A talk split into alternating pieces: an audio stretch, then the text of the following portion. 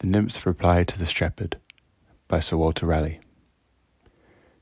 If all the world and love were young, and truth in every shepherd's tongue, these pretty pleasures might me move to live with thee and be thy love. Time drives the flocks from field to fold, when rivers rage and rocks grow cold, and Philomel becometh dumb, the rest complains of cares to come. The flowers do fade on wanton fields, to wayward winter reckoning yields a honey tongue, a heart of gall.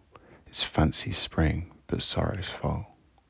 Thy gowns, thy shoes, thy beds of roses, thy cap, thy kirtle, and thy poses, soon break, soon wither, soon forgotten, in folly ripe, in reason rotten. Thy belt of straw and ivy buds, the coral clasps and amber studs, all these in me no means can move to come to thee and be thy love.